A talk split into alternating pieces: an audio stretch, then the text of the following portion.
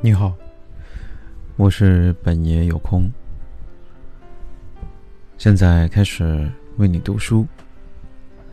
极简主义，给予才是生活。乔舒亚·瑞安。以有意义的方式为他人奉献，为他人奉献带给我们的感觉是很有趣的，这是一种难以名状的感觉，一种你无法靠买东西来获得的成就感。它让你快乐，使笑容出现在你的脸上，发自内心的笑容。如何以有意义的方式为他人奉献？举以下四个例子。方案一：寻找和给予。试试这样做：拿十美元给下一个你看到的在街头的家伙。是的，我说的就是那种举着失业或者说乞讨的卖惨的牌子的那种乞丐。你会想，如果我没有多余的十美元呢？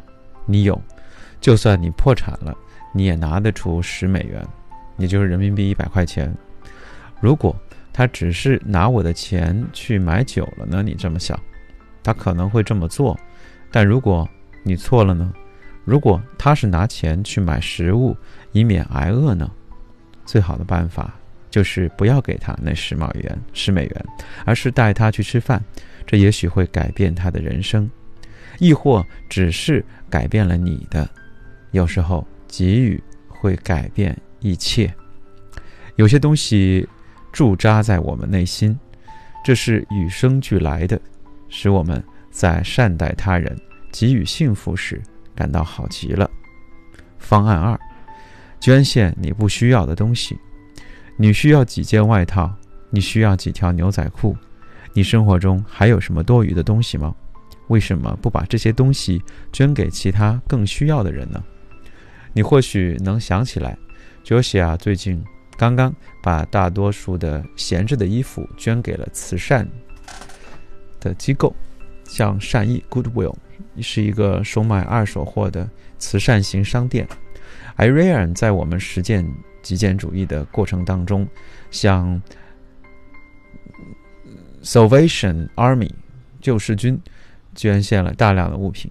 当然你可以在一些网站上找到合适你的慈善机构，另外你也可以在报税的时候把这些东西都列上。方案三，方案三，献出你的时间。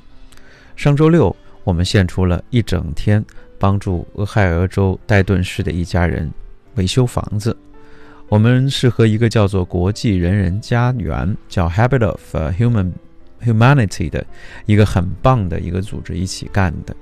你不仅可以帮助一个需要帮助的家庭，还能学到一些实用技巧作为额外的奖励。我们还参加了社区活动，例如施舍食物、打扫公园、去学校当志愿者，以及其他回馈社区居民的活动。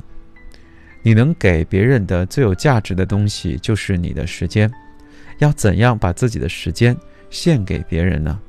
我们有以下一条建议：下一个月安排一天时间，跟朋友或家人一起回馈你所在的社区。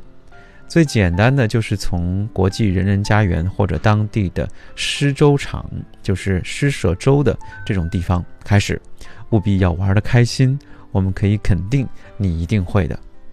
方案四，倾听你内心的声音，立刻帮助别人。最近有一天，当瑞安在杂货店的收银台前排队时，有一对二十几岁的年轻小夫妇带着一个婴儿站在他面前。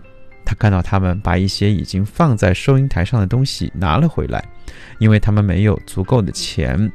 一股强烈的想要奉献的念头，同样想帮忙的渴望，植根于我们每个人心中。这个念头冲击着瑞安，他明白自己想帮助这对夫妇，于是他将那对小夫妇买不起的东西买下来送给了他们。我们写下这些东西并不是想让所有人知道我们有多么善良，虽然我们都是超级大好人，更别说我们有多帅多酷多友善，简直就是一起出去玩的不二人选。我们并不是想要告诉大家我们有多善良，而是希望你也能够做出贡献。我们想让你听到自己内心的声音，为别人行善良慷慨之事。我们想让你付诸行动，有时那个声音很小，很容易被忽略，所以我们只是在提醒你有这么一个声音。当瑞安在收银的队伍里感到需要做点什么时，他没多想就行动了。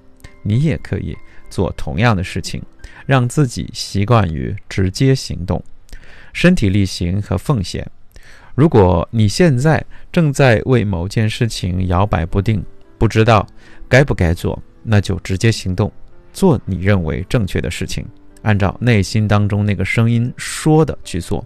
我们敢，我们保证你会感觉好极了。做正确的事情，除了能够获得这种良好的感觉之外，还有一大好处，就是你会最终获得回报。在你没有指望它的时候，在你需要它的时候，我们的朋友博客作者柯林管这叫预先支付，而这是有效的。更多人必须奉献。从今天开始，从现在开始，我们相信你会使一切变得不同。